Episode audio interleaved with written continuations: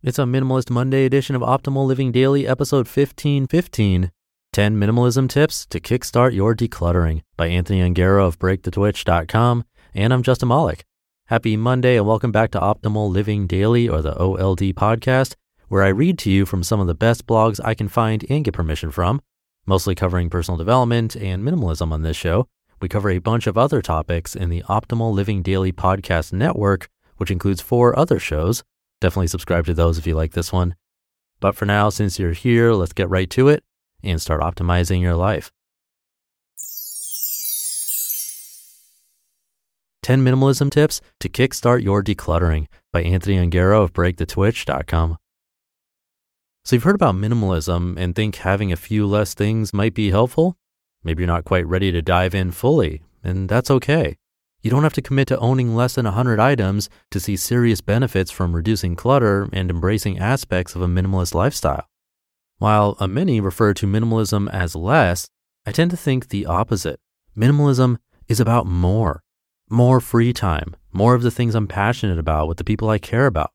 If you're ready to give it a go, all it takes is some effort and a little intentional time, and the results will be sure to follow. Here are 10 minimalism tips to kickstart your decluttering process. Number one, start small, start now. The benefits of minimalism can start from the very first thing you decide to let go. Don't expect to do everything at once or make massive progress in a single day.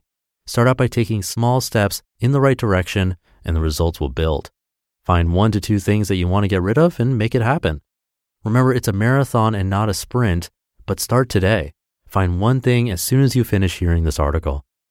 Number two, each successful decision you make will build confidence. By starting small, your ability to make confident decisions will increase exponentially. An unexpected result of this for me was an increase in self confidence as well. As we learn to disconnect our own sense of self from the things we own, it empowers us to consume less and live more. Each time you successfully decide what is important in your life and what is not, you'll make that decision faster and with more confidence than ever before. This makes the process easier as time goes on. Number three, start with yourself. Don't try to convince others. The best way to begin seeing the benefits of minimalism is to start from within. Be a living example of the satisfaction that living with less clutter can provide, and others will follow. Avoid jointly owned or shared items as you begin making decisions about what will stay and what will go. This can be difficult when living with a spouse, long term housemates, or other shared living situations.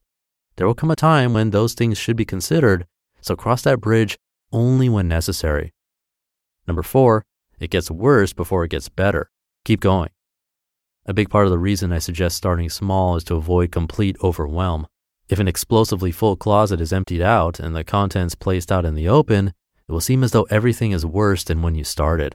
All of the clutter will now be visible and may cause a good deal of stress. At some point, Emptying out that closet to organize it will be necessary. Just know that if it seems like things are worse than when you started, it's because you're facing your clutter problems head on. It takes courage, motivation, and dedication, but know that it does get better. Number five, if you get stuck, move on to something else. There's going to be something that you struggle with. There are going to be things you're undecided about, and that's perfectly fine. As opposed to getting stuck on one item and dwelling on it for hours, just move on to something else. If you don't, it can really kill the momentum and energy in the process. There will be a time when you're ready to confidently make a decision about that thing. It's just not now. This process works in stages, and the stage for that item will come. Move on, keep the momentum going. Number six, stay motivated by visualizing the desired outcome. Have you ever heard of a visualization exercise? It's super simple. Find a quiet, comfortable place to sit with your eyes closed and mentally visualize your desired outcome. Imagine what your space could look like with less stuff in it. Think about how you might spend your time if you had less to organize, less laundry to do, and more energy to do what matters to you. Picture yourself doing the thing that brings you joy with the people you care about. Visualizing your goal will help you accomplish it and stay motivated to keep going through the tough times. Number seven, make a commitment or play a game to make it fun. I've written about Min's game quite a bit due to the positive experience Amy and I had with it.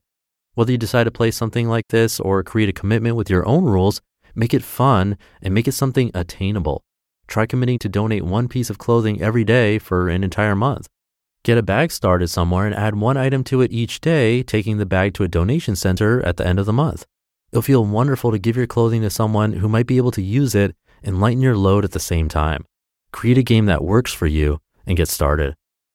Number eight, find a supportive community of people. The commitments and games mentioned in number six are exponentially more effective when you do them as a competition with a friend or companion. If you have an existing shared interest group, use each other as support to stay accountable to your goals. Find a community of people to give support and encouragement during your journey, and your success rate will assuredly increase. You'll find that there will be people who are not supportive of the changes you want to make, and that's okay. Find those that are supportive and help each other succeed. Number nine, ask the right questions. Making the right decisions about stuff comes down to asking the right questions. Here are some questions that I like to ask when evaluating the things around me. Where does this item belong and does it have a place to live? Does this serve a purpose that isn't covered by something else I have? Does this bring me joy or does this get in the way of things that do? And number 10, like exercise and dieting, results don't happen overnight.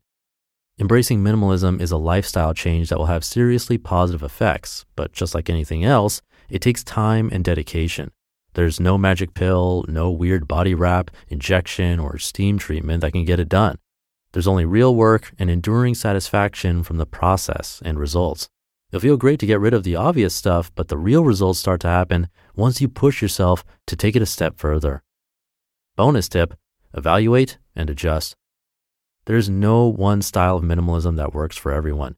Whether all of your possessions fit into a backpack or you have a three car garage full of motorcycles and camping gear, it comes down to one thing more of what brings you true joy and contentment, less of the clutter that does not.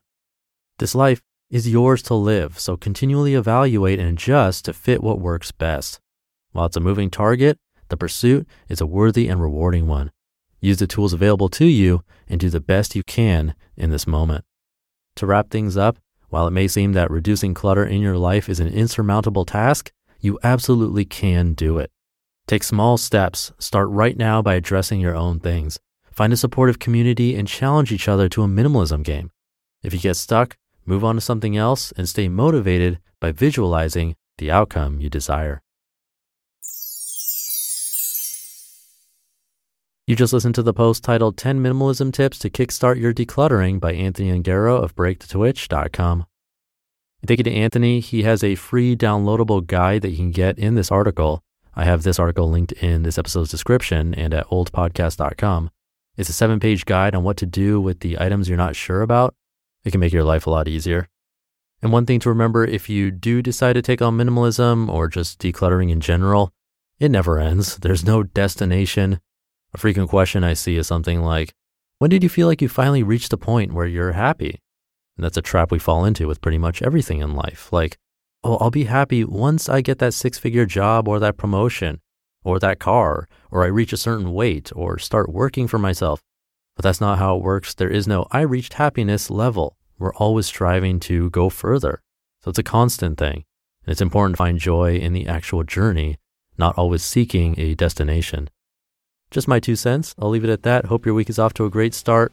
Thank you for being here and listening to me and for subscribing to the show. And I'll be back tomorrow reading to you where your optimal life awaits. Hey, this is Dan from the Optimal Finance Daily podcast, which is a lot like this show, except more focused on personal finance.